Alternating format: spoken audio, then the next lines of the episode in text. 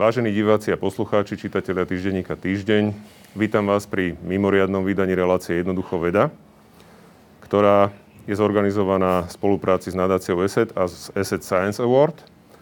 Dnes máme na pódiu výnimočné osobnosti slovenskej vedy, finalistov v kategórii výnimočná osobnosť slovenskej vedy e, v ocenení ESET Science Award. A dovolím si vám ich najprv predstaviť. Je to pani Katarína Mikušová, Vítajte. Dobrý večer. Pán Imrich Barák. Dobrý večer. Pán Jan Dusa. Dobrý večer. Pán Martin Gmitra. Dobrý večer. Pán Jozef Ukropec. Dobrý večer. Spolu s nami je na podiu aj pani Paulina Bujmerová z Asset Science Award. A než teda sa vrhneme na to, aby sme predstavili bližšie finalistov v tejto kategórii, tak si dovolím položiť vám dve otázky. To prvou je, čo je vlastne cieľom ocenenia Asset Science Award ako vzniklo? Dobrý večer. Um, je mi cťou a potešením, že tu môžem v tejto spoločnosti našich finalistov sedieť, teda som najprv chcela len povedať. A k oceneniu Asset Science Award Um, jeho cieľom hlavným samozrejme je oceňovať výnimočné osobnosti slovenskej vedy, excelentné vedkyne, excelentných vedcov ale máme kategóriu aj pre mladé talenty, to je kategória výnimočný mladý vedec do 35 rokov a potom kategóriu pre výnimočných vysokoškolských pedagógov a pedagogičky. Čiže vo všetkých týchto troch kategóriách vlastne oceňujeme. A tento rok sme v treťom ročníku už. Ten minulý ročník bol taký, no, pandemický, takže veríme, že v tomto ročníku sa nám podarí viac či menej už vrátiť do nejakého tak viac normálu a zorganizovať všetko, čo sme si naplánovali a hádam to všetko teda vyjde. Ocenenie samotné, odovzdávanie ocenenia bude prebiehať 16. oktobra, čiže už za chvíľočku. Um, tento rok výnimočne ho bude prenášať už aj RTVS, Slovenská televízia na, na dvojke, takže všetci diváci sa môžu, môžu potom 16. oktobra v sobotu večer o 20.30 pozerať na tento, na tento prenos. A dnes sa práve spustilo aj hlasovanie verejnosti v práve v tejto kategórii, takže všetkých, čo tu dnes budete počuť a vidieť, tak môžete za nich aj zahlasovať na www.cenaverejnosti.sk, vybrať si svojho favorita a teda ten bude ocenený. Tak držím všetkým palce zatiaľ.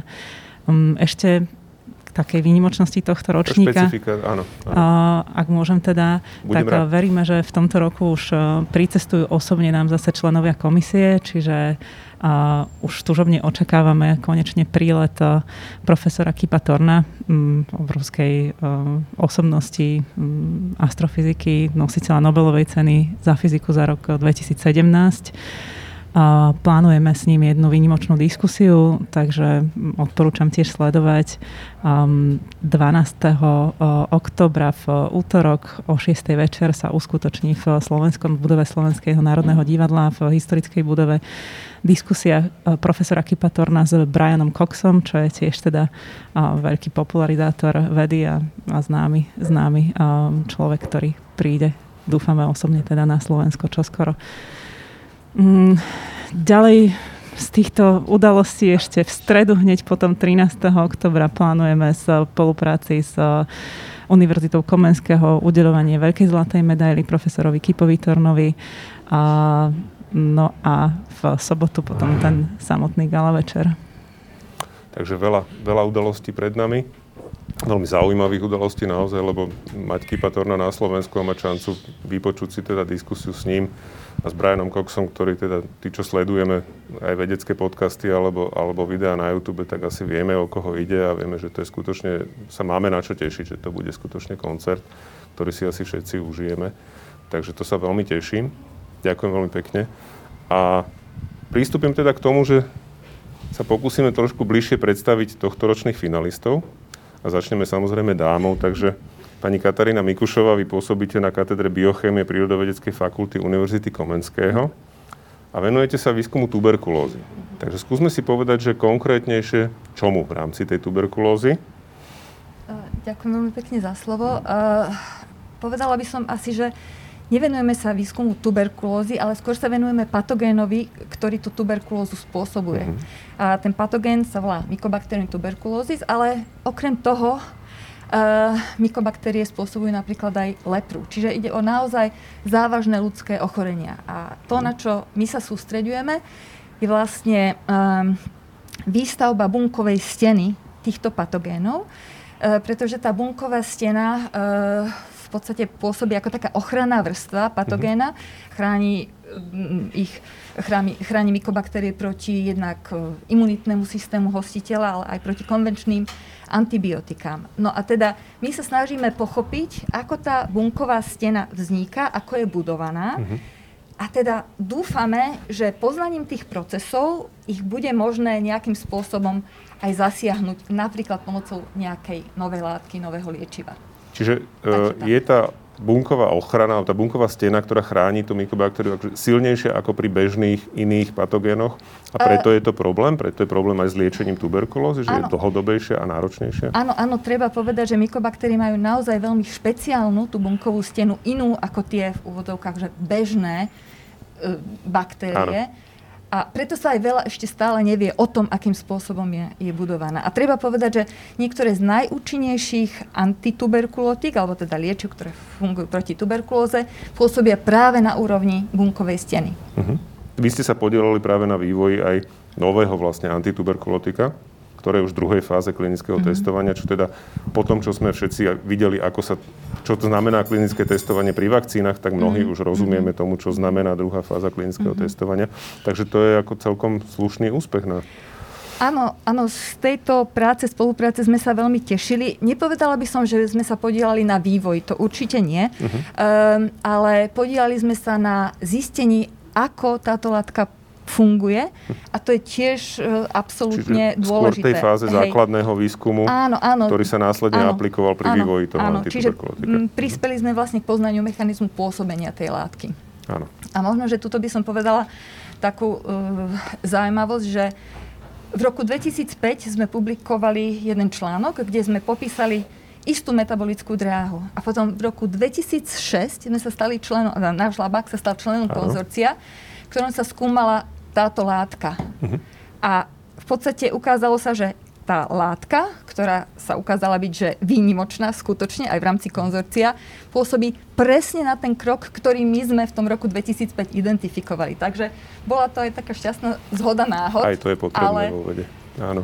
Ale to je základný výskum. To, tak, chcem povedať, že naozaj uh, tú silu základného výskumu, lebo Inak by tá identifikácia cieľa bola oveľa dlhšia. Ja. A Boh vie, kde by sme boli teraz.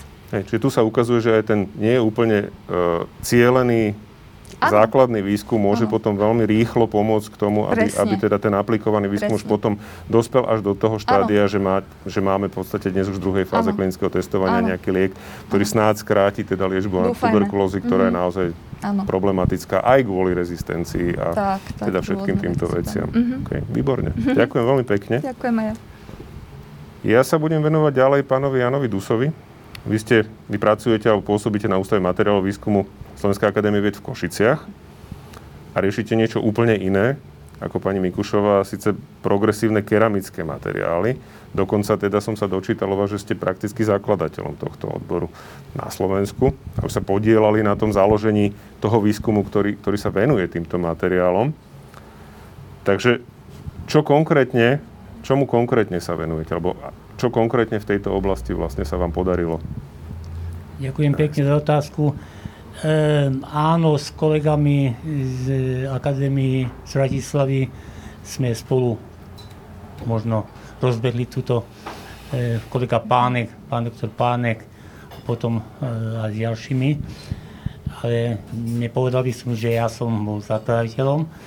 E, celý môj vedecký život vyvíjam naozaj progresívne keramické materiály, konštrukčné, funkčné a bio mm-hmm. materiály hlavne konštrukčné ako rezné e, keramické materiály, e, valivé ložiska, v poslednej dobe, v poslednej roke tzv. ultravysokoteplotné keramické materiály, ktoré vyvíjame pre vesmírne aplikácie alebo pre ako ochranné štíty pre lietadla. Uh-huh. Snívame o tom, že, že New York, Londýn E, môžeme absolvovať za dva hodiny alebo menej.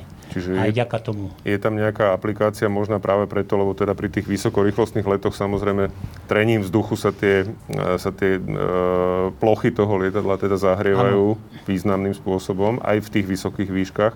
Čiže o takýto typ materiálov ide, ktoré by mali vlastne chrániť. Presne Môžeme tak. si to predstaviť ako povedzme podobne, ako boli kedysi na raketopláne e, doštičky tepelnoizolačné, len teda asi tenšie a, a flexibilnejšie a lepšie áno, všelijaké boridy uh-huh. a ďalšie kompozity a v poslednej dobe e, rozbehli sme výskum smerom vyvíjať nové tzv. vysokoentropické keramické materiály. A, Čo to a, presne znamená?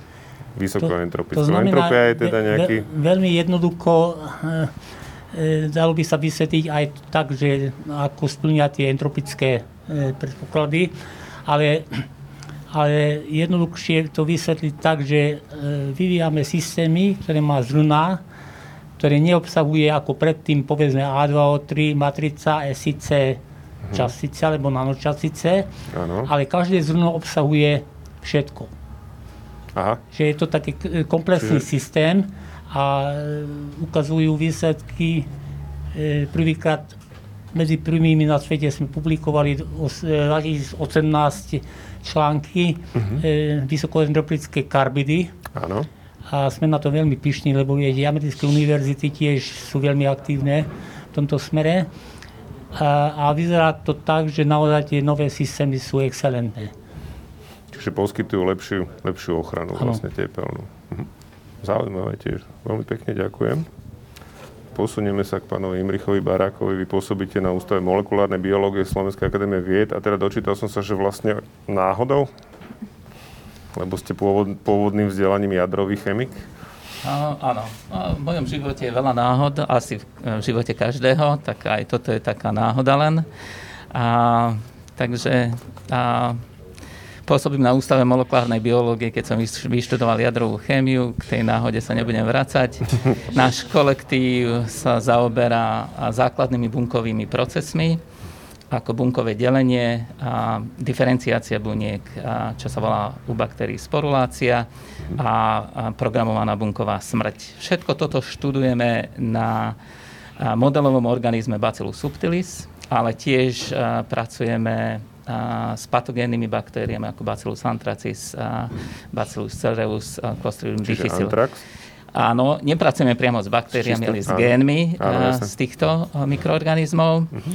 A, m, zaoberáme sa od DNA, RNA a hlavne proteínmi. A pýtame sa také otázky, ako bakteriálna bunka, napríklad tyčinkovitého tvaru, a vie zmerať svoju dĺžku a nájsť presne stred a v mhm. tom strede urobí prepážku a tak sa tá rozdelí. bunka rozdelí. A, alebo, a ako to vie? Vieme už, alebo ešte je to predmetom vášho výskumu? A mnohé vieme, uh-huh. čiže keby som veľmi jednoducho povedal, a nemá nejaký vnútorný meter, ale vnútorný meter je vlastne kivadlo, uh-huh. a že určité proteíny, ktoré brzdia to delenie, oscilujú od jedného pólu k druhému a vytvárajú tým pádom koncentračný gradient toho inhibítora. Uh-huh. Čiže najmenšia koncentrácia toho inhibítora je presne v strede. Uprostred. Čiže úžasný spôsob, ako baktéria sa vie odmerať. Čo teraz, na, na čom ale robíme, je zistiť, ako je to, keď pri diferenciácii sa delí asymetricky, čiže ďalej od polu, ako si zmeria tú jednu šestinu, kde vytvorí to sporulačné septum, to sporulačnú prepážku. Čo to znamená tá sporulácia? Lebo to by sme si možno mali trošku vysvetliť. Má to niečo, súvisí, súvisí to so spórami, o ktorých sme zrejme už ano. mnohí počuli. Čiže nejaký ten stabilný stav, v ktorom uh-huh. je schopná tá bunka prežiť Čiže sporulácia je najjednoduchší diferenciačný proces bunky, kde e, dokážu to baktérie, niektoré baktérie len, kde namiesto dvoch identických cerských buniek z jednej bunky vznikne najprv tá prespora tým asymetrickým delením a materská bunka, tá väčšia časť, dáva všetky svoje zdroje na to, aby vybudovala vo svojom vnútri tú neskutočne rezistentnú sporu, ktorá potom unikne do prostredia a v prostredí môže prežiť milióny rokov bez živín, bez kyslíka, vysoké teploty, radiáciu a z toho napríklad pochádza aj tá a, teória panspermie, že život možno na Zem mo- mohol byť prinesený vo forme spor. Meteoritoch z mm-hmm. iných, z iných, či už z komet, alebo teda ano. z iných planét. Mhm. Jasne. Čiže e, tiež študujeme teda, ako bunka vie, kedy má začať sporulovať. A potom ešte ďalší taký dôležitý proces, čo študujeme, alebo sme študovali, je a, programovaná bunková smrť a mhm. len nedávno sme vlastne objasnili, ako vznikajú bakteriálne nanotrubice a práve v čase, keď tá bunka zomiera. Čo to, skúsme si to približiť, čo to je bakteriálna nanotrubica. Ja ako laik. A, áno, myslím si, že aj mnohí mikrobiológovia by o tom možno ani nevedeli. Mm-hmm. Takže asi pred desiatimi rokmi vyšli úžasné články ako v najlepších časopisoch ako Cell, že baktérie dokážu vystreliť 70 nanometrov tenkú nanotrubicu, pričom samotná baktéria, povedzme, má šírku 1 mikrometer, Áno. na 50, 100 násobne dlhšiu uh, dráhu, ako je veľkosť tej baktérie. Uh-huh. A že týmto spôsobom sa dokážu napichnúť na rovnaké baktérie, na rôzne baktérie a prenášať napríklad gény rezistencie alebo sa napichnúť aj na eukarytickú bunku, napríklad ľudskú, a vysať živiny. A. No a my sme úplne náhodou, ako veľa vecí v mojom živote je náhoda, zistili, že toto nie je pravda. Áno. A, a, pra, a zdá sa, zo všetko je to, čo sme opublikovali s našimi českými kolegami, je, že a, keď spôsobíme stresom a, na bunkovú stenu, ano. čo Katka tu hovorila, a, tak membrána vyletí cez taký malý otvor a to je vlastne tá nanotrubica. Mhm a baktéria v tom momente, tá bunka v tom momente zomiera. Uh-huh. A ukázali sme, že to funguje nielen, alebo takto to uh, funguje nielen Bacillus subtilis, ale vo všetkých baktériách, ktoré Čiže to skôr nejaký tak, že únikový mechanizmus tej bunky, kde sa ona snaží aspoň nejakú časť svojej genetickej informácie. Nie, ani to, pre, to ani si to nemyslíme, nie? je to len postmortem efekt. Aha, zomierajúcej jasné. bunky. Rozumiem, rozumiem. Dobre, ďakujem veľmi pekne. A Ďalším finalistom je pán Martin Gmitrak. Vy pôsobíte na Ústave fyzikálnych vied Univerzity Pavla Josefa Šafárika v Košiciach, venujete sa kvantovej mechanike. A teda to, čo som sa vás dočítal, že ten váš výskum nejakým spôsobom môže viesť alebo môže prispieť k novej generácii kvantových počítačov, o ktorých sa veľa hovorí, ale málo kto rozumie tomu, čo to vlastne je a ako to funguje. Takže vieme si k tomu povedať viac, aj k tomu, čo teda presne vy skúmate, čomu sa venujete? Áno, tak ďakujem za tú otázku. Poviem hneď na začiatok, že nie je jednoduchá ten kvantový počítač a hlavne vysvetli to takto. Áno. Rovno z ruka, Za dve minúty, áno, okay, jasné. Ale možno by som začal trocha takou maličkou okľukou tým, čomu sa ja venujem. Tak ja sa venujem, podstate som z odboru kondenzovaných látok. To, čo my študujeme, sú tuhé látky a konkrétne ja sa venujem štúdiu elektrónovej štruktúry v tých látkach. Tak to je také kľúčové slovo, možno, že je známe, mm-hmm. ale možno na bližšie približenie, tak to sú vlastne všetky interakcie, ktoré sú spojené s elektrónmi tých atómov, pretože my sme na tých energiách, ktoré vlastne sú spojené s energiami atómov, ktoré sú viazané medzi sebou tými elektrónmi. Mm-hmm. A teraz tie atómy ako také, keď sú poukladané nejak v mriežke, to je jedna vec. Potom majú nejaký náboj, majú nejaký orbitál, tie elektróny, to všetko vieme. A potom majú ešte spin. A tieto štyri veci sú nejaké 4 stupne voľnosti, ktoré vytvárajú také pozoruhodné stavy tej hmoty, alebo toho materiálu, aby som bol takto presnejší. A tie stavy sú v podstate to, čo my voláme tá elektronová štruktúra.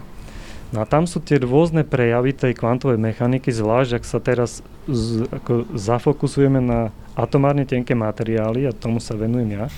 A Atomárne mater- tenký materiál, pardon, znamená, že je to vlastne len vrstva, ktorá je hrubá len na ten, ten jeden, jeden, jeden, jeden atom hrubá. Napríklad najznámejší materiál asi graf, grafén, to je jedna tenká atomárna vrstva v tuhy, z tuhy, uh, na cerusky, ktorou píšeme. Áno. Môže byť stočená, podobne ako tu pán kolega hovorí, do nejaké nanorúrky, áno. kde tie elektróny už majú úplne inú, inú vlastnosť. Sú ináč, ako my to hovoríme, kvantované. To mhm. znamená, majú iné energetické stavy, ktoré odpovedajú ich, povedzme, ich pohybu.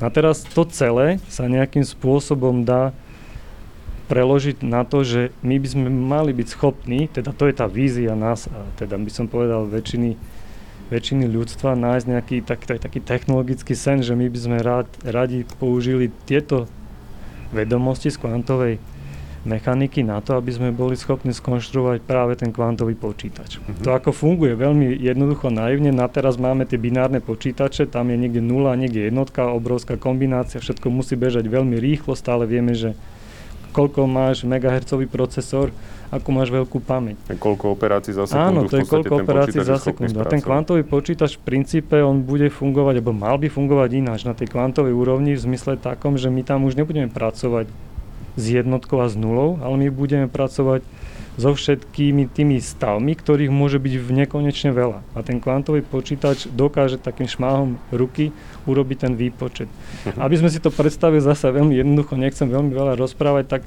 naj, by som povedal, naj, naj, taká najlepšia ilustrácia toho, toho, ako ten počítač funguje, je, že to by bol nejaký, nejaká čierna skrinka, ktorá má nejaký vstup a ona vo vnútri povedzme simuluje nejaký chemický proces alebo biologický proces. To znamená, na vstup dáme nejakú podmienku, povedzme vás zaujíma povedzme pri nejakej teplote, pri nejakom tlaku alebo niečo a na druhom, na druhom konci bude výstup, ale ten výstup nebude hovoriť jednoznačne, že to je to, to alebo to vy budete opakovať ten experiment veľa, veľa krát a dostanete pravdepodobnosť, že ten výsledok bude takýto. Čiže takto asi bude... sa k tomu áno. zrejme správnemu riešeniu, ale áno. vždy to bude len v, ne... v rámci nejakej pravdepodobnosti, áno. lebo princíp neistoty asi viac ani neumožňuje. Určite nie, to je pravda, ďakujem. A to je to, že ten počítač bude fungovať rýchlo. To znamená, vy ten experiment budete viesť Počet vykonať veľmi je možný veľmi áno. vysoký. Hej, to, čo pri bežnom vie... počítači nejde. Viete mhm. získať veľmi rýchlo ten výsledok. Rozumiem. OK. Ďakujem pekne. No, last but not least je pán Jozef Ukropec. Asi ste zvyknutí kvôli priezvisku, ja to mám tak nejak, že okrem dámy sme išli podľa ABCD. Takže vy pôsobíte na Ústave experimentálnej endokrinológie Biomedicínskeho centra Slovenskej akadémie v Bratislave a venujete sa integrovanej fyziológii a patofyziológii. Čo to presnejšie znamená? To slovičko integrovaná vlastne znamená, že nás zaujíma, ako za rôznych energeticky náročných stavov naše telo navzájom komunikuje. Žiadna bunka v našom tele neexistuje samostatne, žiaden orgán neexistuje samostatne a oni navzájom komunikujú. V prípade energeticky náročných stavov, ktoré môžu byť lačnenie alebo hľadovanie, um, obezita alebo, alebo zjedenie nejakého energeticky bohatého jedla, môže to byť vystavenie chladu, kedy potrebujete tvoriť teplo, sa najčastejšie orgány bavia o tom, odkiaľ získať energiu na svoje fungovanie. No, ďalšie, a teda zaujíma nás komunikácia orgánov a buniek. Um, využívame na to, na to náš modelový systém človek. Uh, robíme takéto fyziologické experimenty a taký úplne najzásadnejší uh, model, ktorý používame, je cvičenie. Môžete ho uh, aplikovať akutne a potom sledovať, akým spôsobom to telo zareaguje. Je to istá forma stresu, ktorú voláme eustres. Má pozitívne účinky, možno ste počuli slovo horméza. A, a okrem tých akutných zmien, ktoré sprevádzajú každý takýto eustres, nás veľmi zaujíma adaptačná zmena. Lebo každým takýmto cvičením, alebo otužovaním, alebo lačnením sa vlastne pripravujete na to, že takáto situácia sa zopakuje a vaše telo to musí zvládnuť. Ideálne, keď to zvládne lepšie ako ten prvýkrát. Že to sú tie adaptačné zmeny, ktoré sledujeme. No a tie adaptačné zmeny uh, sú sprostredkované práve tou komunikáciou medzi orgánmi a medzi bunkami. A súčasne ešte takou zaujímavou vecou, ktorá sa volá epigenetika. Hej. Je to niečo, čo je nadradené genetike. Všetci máme nejakú genetickú informáciu, rozdiel len v tom, že ako ju používame. Hej. A epigenetika znamená, že vlastne v našich génoch je nejakým, oni sú nejakým spôsobom označkované. Hej. Tie značky e, sa, e, sú ovplyvnené napríklad aj cvičením pravidelným, alebo sú tam také veľmi um, malé reťazce RNA, ktoré sa dokážu pohybovať v rámci bunky, dostávať sa mimo buniek, dostávať sa k iným orgánom a tkanivám a proste sprostredkovať tú informáciu tak, aby, aby um, došlo k adekvátnej odpovedi, aby každá bunka mala dosť energie, aby to celé fungovalo. Jasné. Takže e, v podstate to, čo normálne robíme, keď chceme sa udržať nejak zdraví, že v podstate cvičíme alebo naozaj sa otužujeme. Z vlastnej skúsenosti viem, že prvýkrát, keď som sa postavil pod studenú sprchu, tak to rozhodne nebolo príjemné. Ale časom naozaj si človek zvykne. A teda k epigenetike sme mali dokonca jednu celú reláciu, e, takisto, ale e, vy sa venujete aj teda tomu, čo sa myslelo, že vôbec neexistuje u dospelých ľudí, to je napríklad ten hnedý tuk a, a veci, ktoré s ním súvisia. Práve v súvislosti s otužovaním sa o tom veľa hovorí, že teda je možné ho vytvoriť vlastne práve tým, že človek vytvorí si ten stres tepelný a že telo nejakým spôsobom začne vytvárať ten hnedý tuk čo to vlastne je, alebo je aký to, je rozdiel? Je to také enigmatické tkanivo, ktoré vlastne ani trvalo neexistuje. Ono trvalo existuje u malých cicavcov, ktoré proste potrebujú naozaj, keď je chladná noc, vytvoriť teplo. Uh-huh. Um, majú hnedý tuk štandardne novorodenci, ale potom u dospelého človeka fakticky to tkanivo bez toho, aby ste aplikovali chlad, vôbec nemusíte vidieť. Uh-huh. Asi pred desiatimi rokmi sa objavili eh, práce, ktoré popisujú hnedý tuk, eh, alebo prítomnosť hnedého tuku u človeka a fakticky dnes považujeme hnedý tuk za normálnu súčasť. Je to tkanivo, ktoré dokážeme aktivovať chladom. Uh-huh. Zvyšuje sa jeho aktivita takisto pri cvičení. E, ťažko ale teraz odlíšiť, že či to je chladom alebo cvičením. Je to proste nejaký energetický stres, kedy mm-hmm. vy mhm. potrebujete veľké množstvo energie získať po veľmi krátkom čase. Mm-hmm. Hej? To hnedé tukové tkanivo je, sa volá hnedé, pretože ono vizuálne je hnedé, ale tá hnedosť je daná tým, že tuková bunka hnedého tukového tkaniva neobsahuje jednu veľkú tukovú kvapočku, ale je tam veľký, veľmi ma, veľké množstvo drobných tukových kvapoček, uh-huh. čím sa vlastne zväčší povrchová plocha cytoplazmy k tým tukovým kvapočkám a vlastne dokážete obrovským spôsobom Čiže oveľa rýchlejšie je možné tú energiu čerpať, lebo tie menšie kvapočky sa rýchlejšie dokážu Hej, mhm. Ale tak e, jednou, jedným z mechanizmov, ako aktivovať tuk je aj cvičenie, ale cvičenie tým, že ovplyvňuje funkčnú kapacitu vlastne všetkých buniek vášho tela, tak keď sa robí pravidelne, tak dokáže ovplyvniť kognitívne funkcie, dokáže zmeniť vlastne funkčnú kapacitu všetkých orgánov. Aj biorytmus a tak ďalej. Áno. Mhm. Jasné. Ďakujem veľmi pekne. Ja mám teraz jednu otázku na vás všetkých, poprosím vás nejak postupne možno odpovedať, lebo jedna vec je, že všetci skutočne venujete veľa času teda vedeckému výskumu, ale mňa zaujíma aj to, že ako relaxujete, lebo je známe, že teda pri leňošení, niekedy v sprche, niekedy na to, ale tie človeka napadnú tie najlepšie veci. Takže ako sa vám darí vyvetrať si hlavu pri po, po teda náročnej práci a začneme asi zase dámov, aby sme teda dodržali. A ja to potom vezmem naopak zase podľa ABCD, aby sme neboli stále. Ďakujem. Inak tou sprchou ste mi nahrali na smeč naozaj na mnohé veci, že čo chceme robiť v labáku, som prišla v sprche. Uh-huh. Uh, ale také akože uh, každodenné relaxovanie, teda ak sa dostanem v rámci toho dňa k relaxovaniu, je, že e, trávim čas na záhrade, ale treba povedať, že o tú záhradu sa stará manžel. Čiže ja uh-huh. neplejem, neokopávam, uh-huh. ja iba obdivujem to krásno, ktoré on vytvoril. To okay, je jedna vec. Ste vďačný divák. Áno, som veľmi vďačný uh, divák. Uh, a teda konzument samozrejme Aha, všetkých uh, dobrot, čo vypestuje. Uh-huh. No a v poslednej dobe sa aj venujem psíkovi, ktorého sme si s manželom obstarali, teda to venčenie. Jasné je fajn, lebo uh, bez toho psíka naozaj to bola, že od rána do večera Bez robo, človeka robota. donúti, donúti, donúti zmeniť áno, režim donúti životný. a áno. je to super. To určite áno. Výborne, ďakujem. Tak ja skutočne prekročím naspäť k pánovi Ukropcovi. Ďakujem, no tak e, tiež máme záhradu a staráme sa o ňu spoločne s manželkou. Nedá sa povedať, že by som ja pestoval. Uh-huh. A, a relaxujeme, myslím, takým tým spoločným behom. Jednoducho, uh-huh. vtedy nemáme čas až to, podľa toho, ako intenzívne ideme. Keď ideme pomalšie, tak sa rozprávame. Keď ano. ideme rýchlejšie, tak sa nerozprávame pri behu.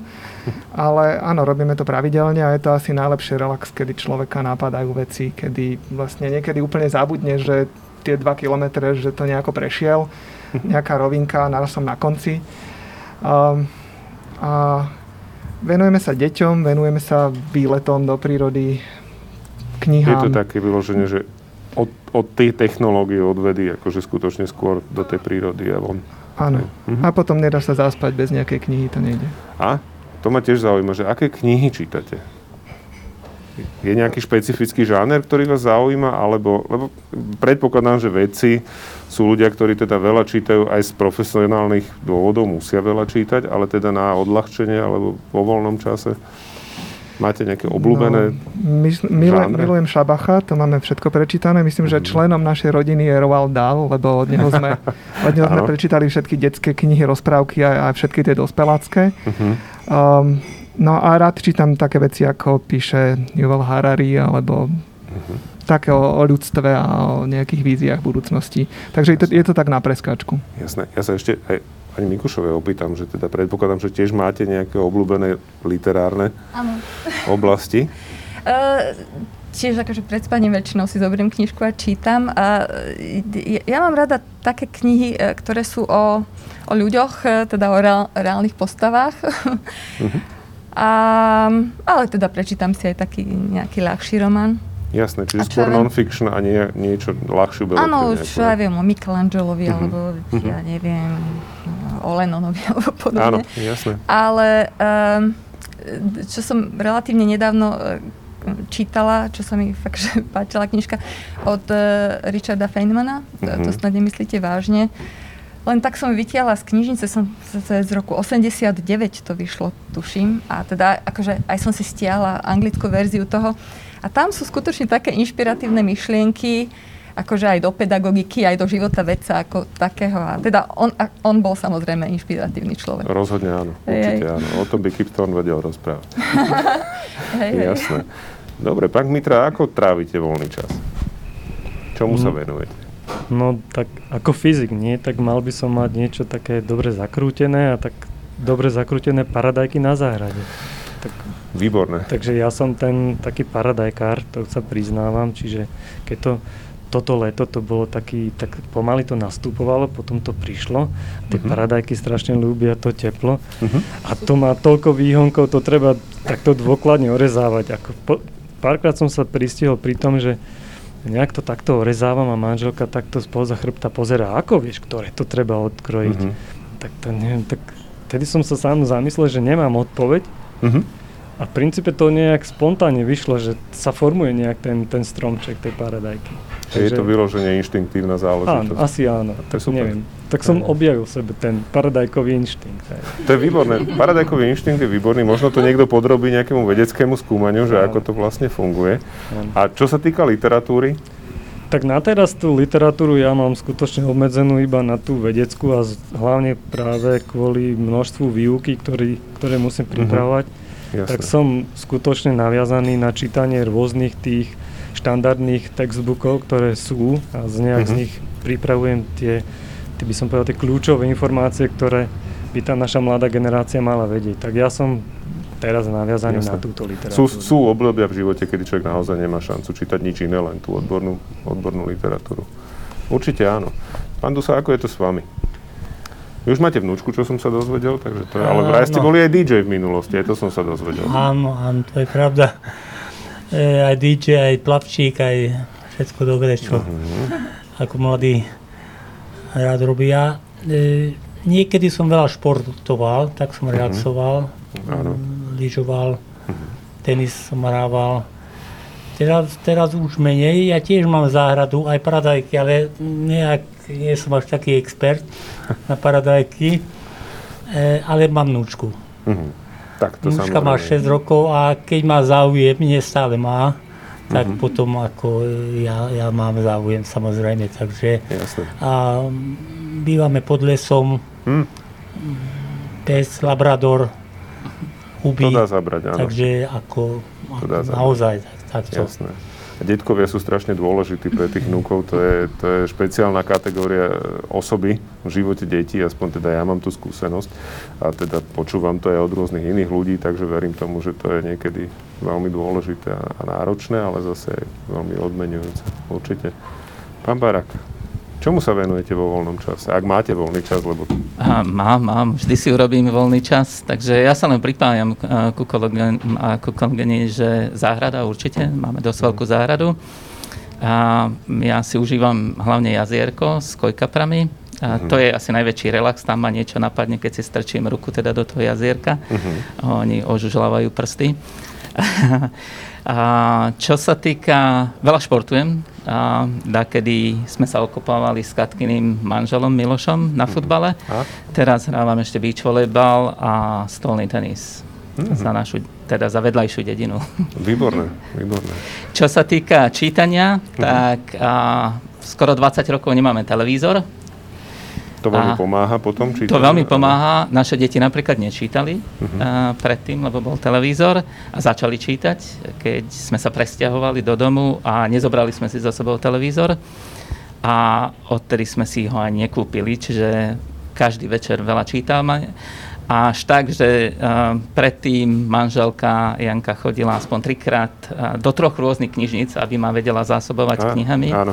Ale teraz mám už čítačku, takže myslím, že tam mám nejakých 50 tisíc kníh a nemám už dosť času na to, aby som ich prečítal. Človek vždy narazí na niečo, čo si znovu stiahne a niekde sa to stratí v tej obrovskej knižnici. Poznám to, toto je mm. presne ten problém. A nie len to, že začnete čítať a v tretine zistíte, aha, tak toto som už čítal pred desiatimi rokmi. Takže... To, sa, to sa stáva tiež, to je pravda. Ďakujem veľmi pekne. Uh, ja si teda dovolím naozaj vybrať z tých 7 otázok, ktoré zvyknem v rámci relácie uh, klásť uh, hosťom a obratím sa na vás, pani Mikušova, s takou otázkou, že čo si pamätáte ako prvú vec vo svojom živote, ktorá vás vzbudila zvedavosť?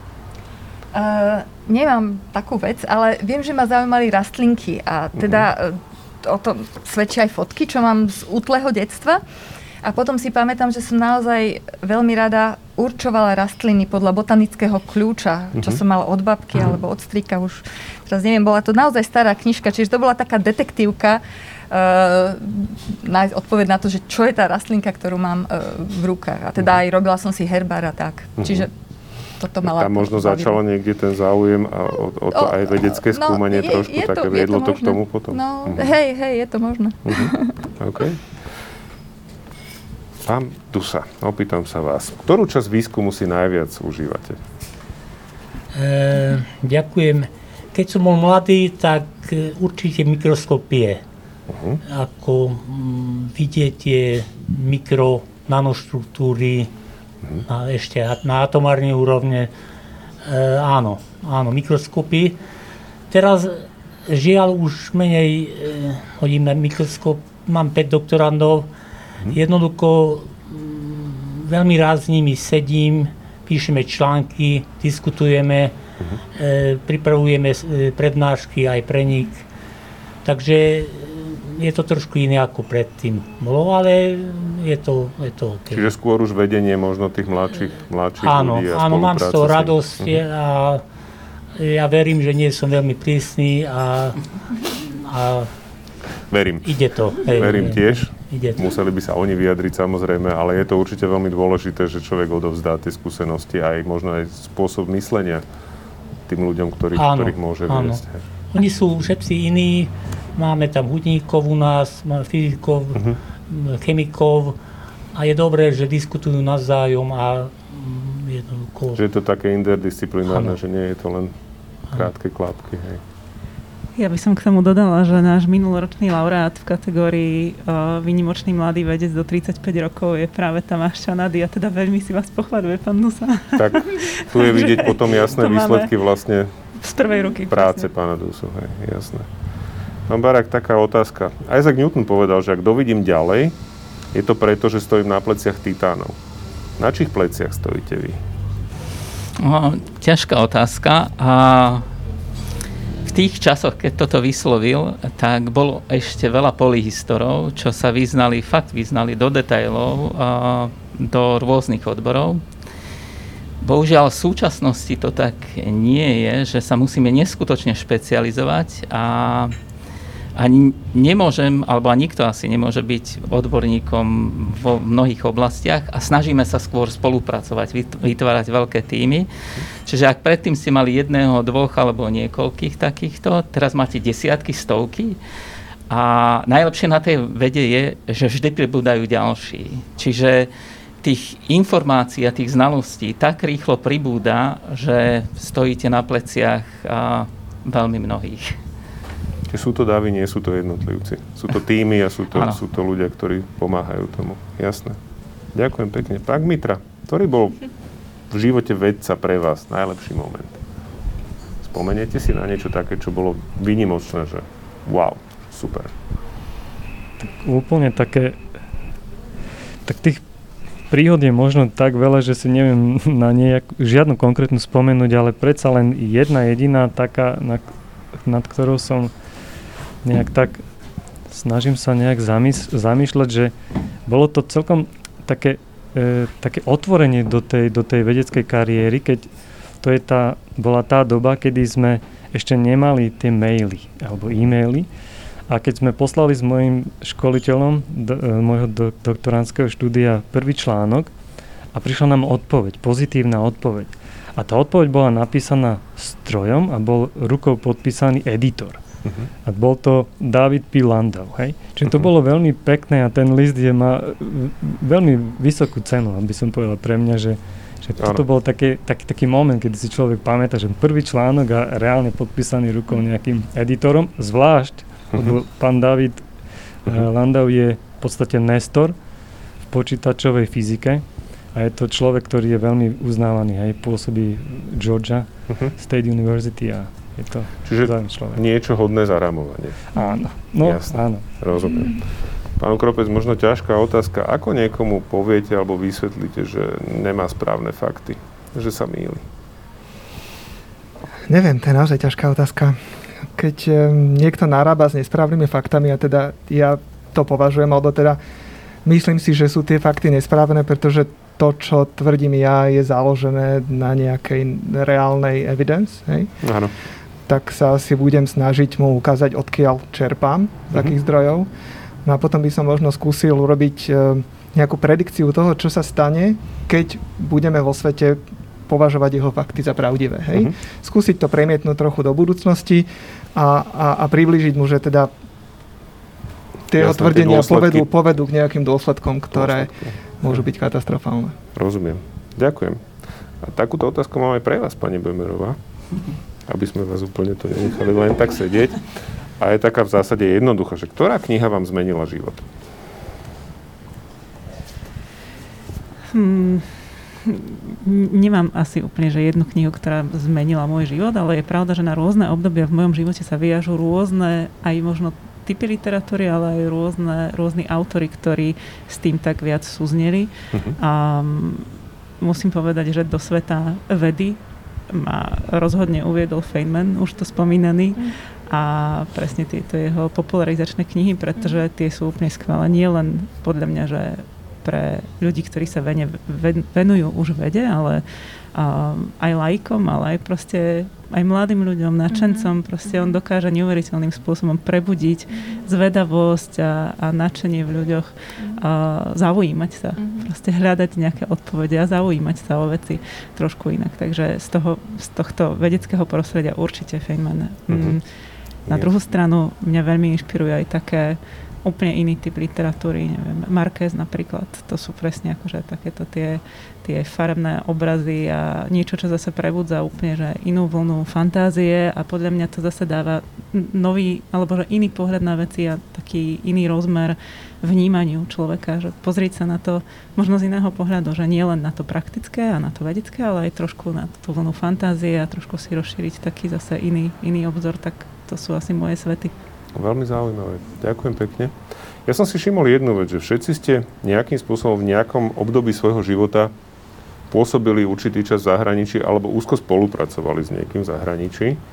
A ja by som vás chcel poprosiť možno v krátkosti, keby sme sa tomu povenovali, lebo spomíname tu zahraničných vedcov, aká bola tá skúsenosť, respektíve či to vieme porovnať s tým, aké je potom to pôsobenie na Slovensku. Začnem zase dámov asi.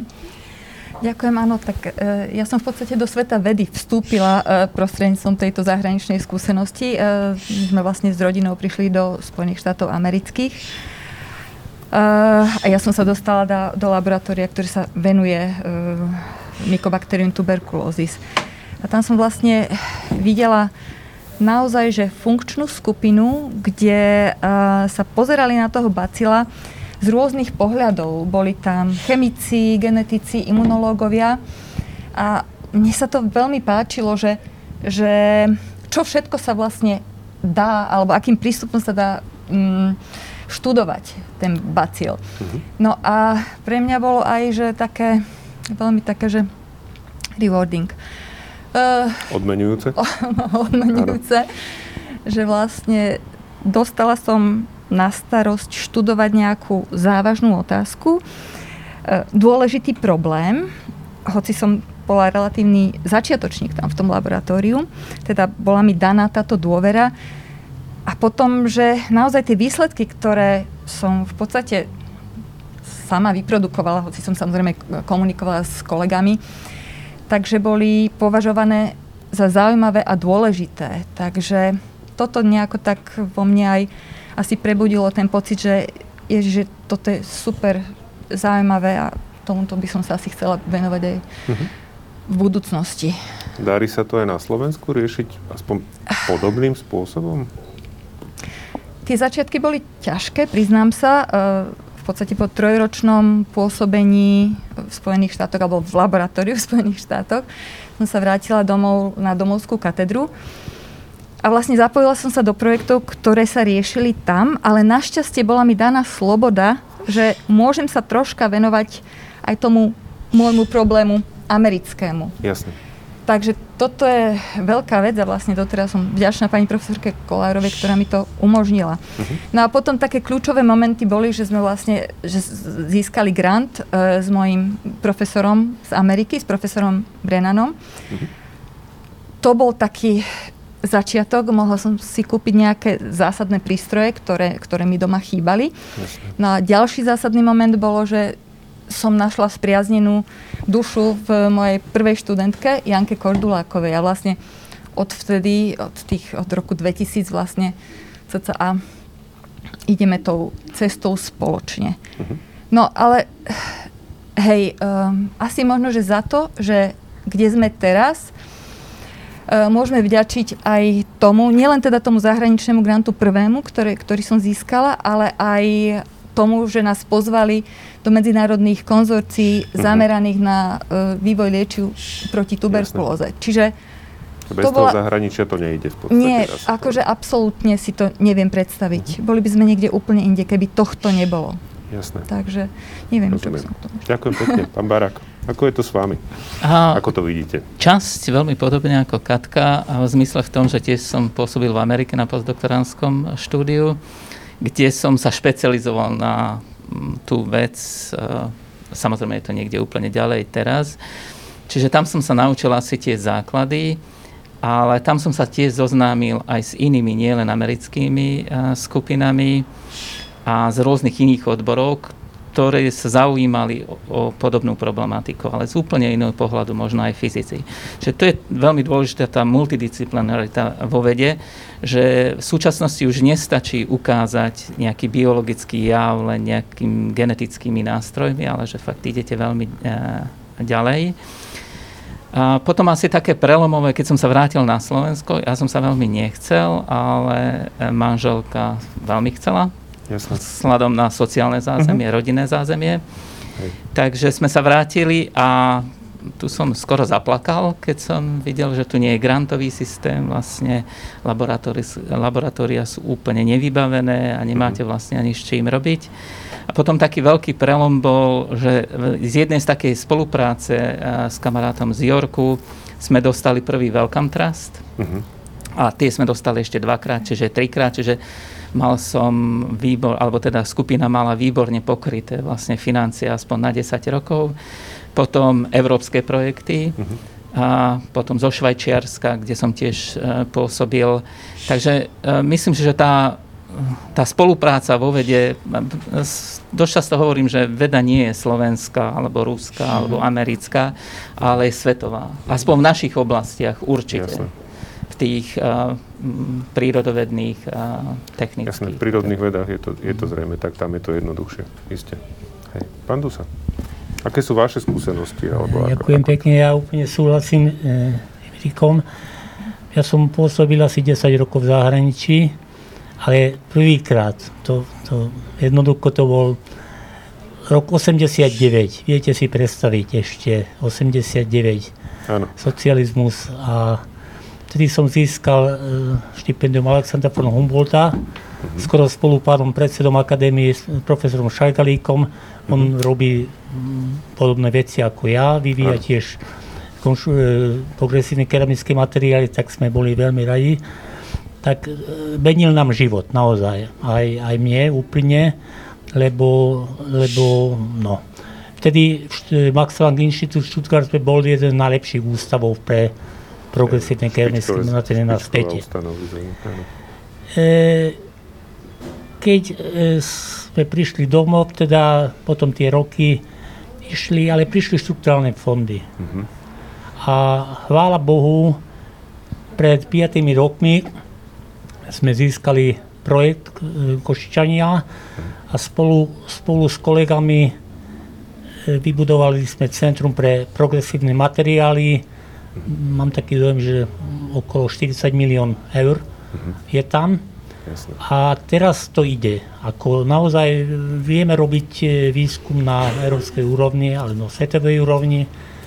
Trošku sú problémy, lebo špičkové prístroje kazia už pomaly a treba do toho investovať znova. Ale, ale mám z toho Jasne. dobrý pocit momentálne. Jasné. Ďakujem veľmi pekne. Pán Mitra, ako je to u vás? Ako vieme porovnať ten, ten zážitok v zahraničí a na Slovensku? Alebo... Mm, no áno, vieme porovnať, hoci e, my ako teoretici nepotrebujeme nejak veľmi veľa toho, mm-hmm. hoci by som povedal, že v oblasti, ktorej sa ja venujem, konkrétne tej elektronovej štruktúre, tak i tá, tá dodatočná potreba je mať nejaký výkonný výpočtový poč- ako systém, hej, nejaký ano. počítač, tak to si to vieme jednoducho povedať. Tak to stále je nejakým spôsobom prístupné, bez ohľadu na to, či sme vonku alebo na Slovensku s tým, že tie otvorené e, možnosti sú tým, že sa podá nejaký grant, tak uh-huh. to je možné získať takýto E, takýto prístup a robiť ten svoj výskum. Ale tá diverzita toho, čo je možné vidieť v zahraničí, v rámci, by som povedal, ideí a možno aj toho, toho ako sa tam pracuje, je, je podľa môjho názoru, mňa osobne veľmi to obohatilo. Uh-huh. Tým, že to je v princípe to, čo, čím sa viete odlíšiť, keď sa raz vrátite domov a viete v podstate od toho tiež nejakým spôsobom naštartovať. Je. Čiže by som povedal, že tá devíza najväčšia toho je, je skutočne tá diverzita. Hej, aby, a to je to, čo aj pán Barak hovorí, že, že my by sme sa mali, teda prírodné vedy sú v princípe ako náuka alebo veda, ktorá je, je svetová. To znamená, my sa nevieme izolovať, pretože môžeme, ako konkrétne riešime mnohé problémy aj ja teraz, tak môžem sa izolovať a viem veľa vecí urobiť aj sám, ale konkurencia, to mi priznáte viacerí, že je dosť silná a tým pádom my tak trocha v mnohých prípadoch hráme s časom. Mm-hmm. To mhm. znamená, tá spolupráca je na to, na to veľmi dôležitá. Na spoluprácu. To znamená diverzifikovať úlohy, aby sa pozberali tie čiastkové výsledky a ten cieľ je potom veľmi jednoznačne, teda rýchlejšie je dosiahnutelný. Čiže mm-hmm. asi takto. Jasné. Ďakujem pekne. A možno taká posledná otázka, a tiež úplne, že pre všetkých. A začnem zase vami, pán Kropec, tentokrát takto pôjdeme dokole. Čo si myslíte, že čo je treba urobiť, aby sa na Slovensku viac ľudí nadchlo pre vedu? Ja som síce ešte neodpovedal na tú predchádzajúcu otázku. Ja sa ospravedlňujem. Tak poďme ale... najprv na tú, na tú predchádzajúcu. A no, rovno prejdeme k tej ďalšej. Dobre, no ja, ja by som chcel povedať, že vlastne už keď som došiel k nám na ústav, tak bolo to progresívne prostredie, do ktorého som došiel a robili sme metodiky také, ktoré zaujali zahraničí, vďaka ktorým som dostal možnosť ísť na postdoktorantský pobyt do Spojených štátov. Ešte v rámci, v rámci doktorantského štúdia som bol na takom kratšom pobyte v Norsku a skutočne to, to prostredie, kde je veľmi stimulujúce. Máte tam proste iných vedcov, ktorí majú rôzne názory, pravidelne sa stretávajú, rozprávajú sa o nich Mojou, mojou spriaznenou dušou vedeckou je moja manželka, s ktorou spolupracujem od tých čias. Ona bola klinický lekár v okamihu, keď sme sa rozhodovali, že ideme do Spojených štátov a vlastne úplne presedlala. Robila tam bunkovú biológiu na ľudských vzorkách. Ja som v Spojených štátoch riešil teda problémy hnednutia tukového tkaniva u, u myší. Uh-huh. A, a, ale akokoľvek to bolo stimulujúce, jednoducho ten návrat naspäť, možno kvôli tomu, že, že manželka je lekárka, nám umožnil proste urobiť e, výskum uh, ľudskej patofyziológie a fyziológie. Hm. S presahom, myslím, do um, klinickej praxe a s tými snahami jednoducho poukázať na to, že čo študujeme má nejaký reálny význam, že keď keď, keď všetci vieme, že keď niekto schudne, tak sa mu prudko zníži výda energie, tak by sme chceli vedieť, že čo je v pozadí, akým spôsobom sa dá ten proces ovplyvniť, lebo on mhm. vlastne zabraňuje tomu, aby ten človek ďalej chudol. Hej? Áno. alebo, alebo tie procesy, ktoré súvisia s aktiváciou hnedého tukového tkaniva, takisto majú reálny význam teoreticky využiteľný v praxi. A dnes sa naozaj v medzinárodnej spolupráci sami by sme nemali moc šancu. Vieme pozrieť na jednotlivé bunky toho hnedého tukového tkaniva, sledovať ich vzájomné interakcie a nachádzať mechanizmy, ktorými tie bunky komunikujú a ovplyvňujú tie susediace bunky alebo bunky, ktoré sú veľmi vzdialené od nich. Jasné. Čiže... A tu ďalšiu otázku si nepamätám. Ďalšiu otázku kľudne zopakujem. Nie je problém. E, že čo si myslíte, že čo je treba urobiť, aby sa na Slovensku viac ľudí nadchlo pre vedu? Možno aj mladých ľudí, aby malo viacej mladých ľudí záujem venovať sa vede.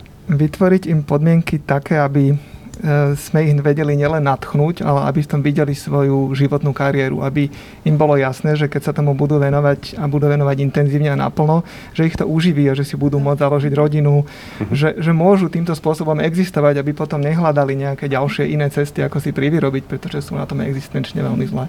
Aby, aby sa zabránilo útekom možno do naozaj do komerčnej sféry len kvôli živobytiu. Áno, tí, ktorí sú naozaj šikovní, tak sa uplatnia v zahraničí, mnohí z nich sa nevrátia, uh-huh. niektorí sa vrátia, je to potom úplne skvelé a tešíme sa z toho. Áno. Ale teda šikovní ľudia od nás, ktorých veľa naučíme, končia vonku, alebo odídu, pretože jednoducho je to neúnosné. Jasné.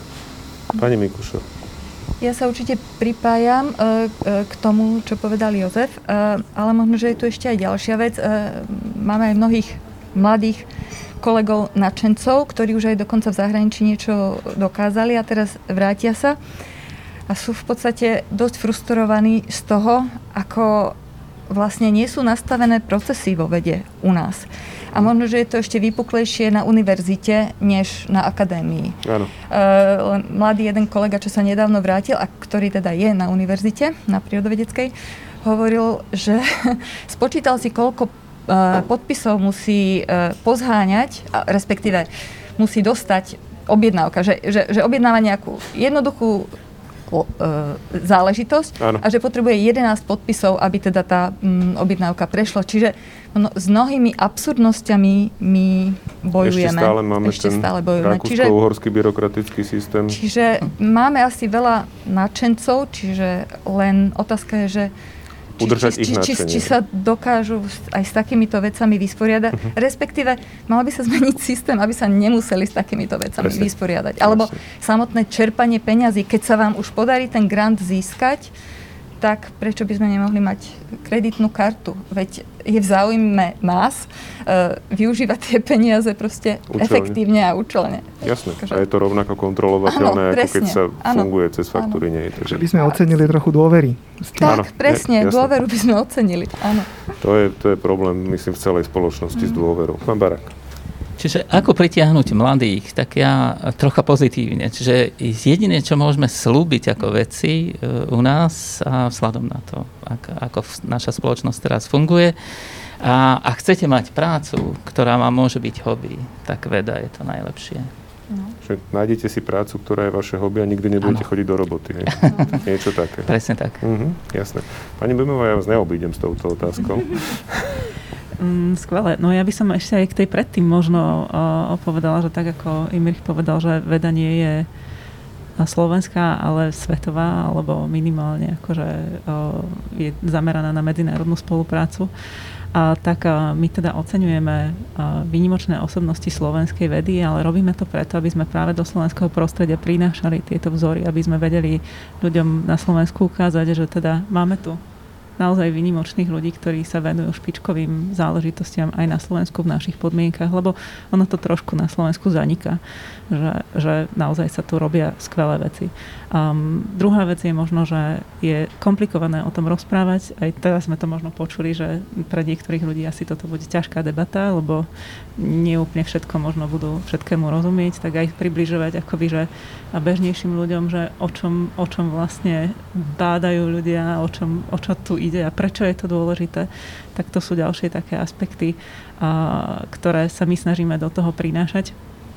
No a myslím si, že my sme zase výnimoční práve tou medzinárodnou komisiou a tým, že sme to postavili na tom, aby sme prinášali do toho hodnotenia také možno trošku nadštandardné procesy oproti tomu, ako, ako inak sú nastavené ocenenia ostatné na Slovensku, teda, ktoré, ktoré a, v tejto chvíli a, tu máme.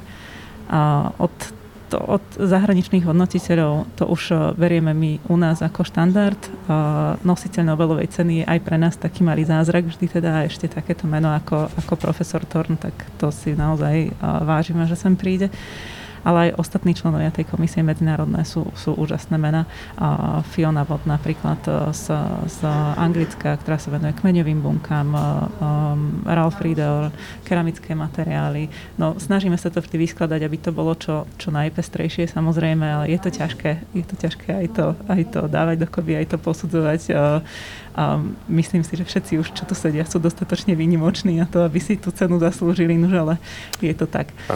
Um, zároveň teda k tomu, že ako ešte, ešte mm, mm, a mladých ľudí viacej, viacej motivovať, je podľa mňa dôležité o týchto témach hovoriť. A hovoriť aj o presne procesoch a témach, ktoré sa toho dotýkajú, ako je etika vo vede napríklad a výskume. A rôzne proste takéto tie, tie témy, ktoré s vedou mimoriadne súvisia a, a nie sú možno u nás v spoločnosti ešte také, ešte také bežné. No a výchova, vzdelávanie mm, od Marička, vedenie, vedenie naozaj detí, to ste v podstate tak naznačili aj vy v tej otázke, že tam asi je niekde ten kľúč k tomu nadšeniu hmm. a k tej zvedavosti a hmm. na tom musíme v našej spoločnosti veľmi intenzívne pracovať. Určite áno, ďakujem pekne. Pán Dusa. Áno, ja úplne súhlasím. E, dalo by sa niektoré veci ešte vylepšiť. E, my sme veľmi aktívni v popularizácii vedy u nás na ústave pozývame školákov, e, základné školy, ale aj stredné školy a robíme také popularizačné akcie, aj noc výskumníkov. Takže e, aj pomôže aj, aj to, ale jednoducho, ako kolegovia spomínali, tie mladí, oni, oni by zaslúžili trošku viac, uh-huh. aby ostali e, vo vede sú pozitívne veci, ako SAV robí napríklad SASPRO projekty, e, uh-huh. alebo, alebo aj iné aktivity, ale možno by bolo treba urobiť trošku viac. Jasne. Rozumiem. Ďakujem. Ďakujem pekne. Pán Mitra ešte. Aj tak možno by som to nejak uzavrel to kolečko, tam zaznelo slovo komerčná sféra, uh-huh. tak možno keby bol väčší dopyt tej komerčnej sféry reálne po tých fundamentálnych e, by som povedal výsledkoch, ktoré, ktoré uh-huh. reálne robí tá veda, jednoducho, aby tá veda bola povedzme súčasťou tej komerčnej sféry. Uh-huh. Aby jednoducho sa začali veci v tej komerčnej sfére vyrábať práve aj s tým aspektom tej, tej kreatívnosti, že by to nebola len dielňa.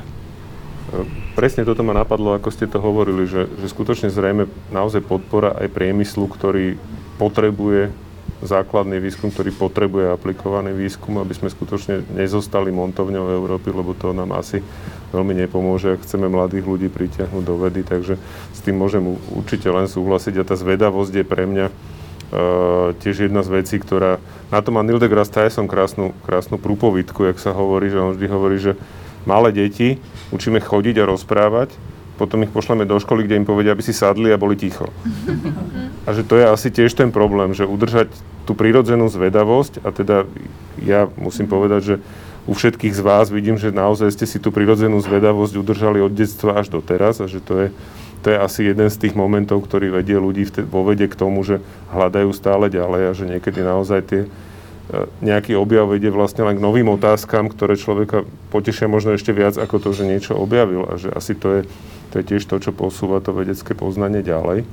Ja v každom prípade ďakujem veľmi pekne, že ste prišli a že sme si vás mohli predstaviť a zoznámiť sa s vami trochu. Takže ďakujem veľmi pekne ešte raz pani Katarína Mikušová. A ja ďakujem pekný večer, želám ešte. Pán Imrich Barák. Ďakujem tiež. Pán Jan Dusa. Ďakujem pekný, pekný večer. Pán Martin Kmitra. Ďakujem a pán Jozef Ukropec. Tešilo ma. A teda večer. ďakujem aj pani Pavline Wilmerovej z uh, Asset Science Award. A ja si dovolím ešte pripomenúť aj našim divákom hlasovanie verejnosti v kategórii výnimočná osobnosť slovenskej vedy. Spomedzi tu prítomných vedcov si môžete vybrať svojho favorita na uh, webovej adrese www.cenaverejnosti.sk a takisto aj priamy prenos z gala večera Asset Science Award, ktorý bude vysielaný na dvojke RTVS v sobotu 16. oktobra o 20.30 ste hovorili. Takže ďakujeme pekne. pekne.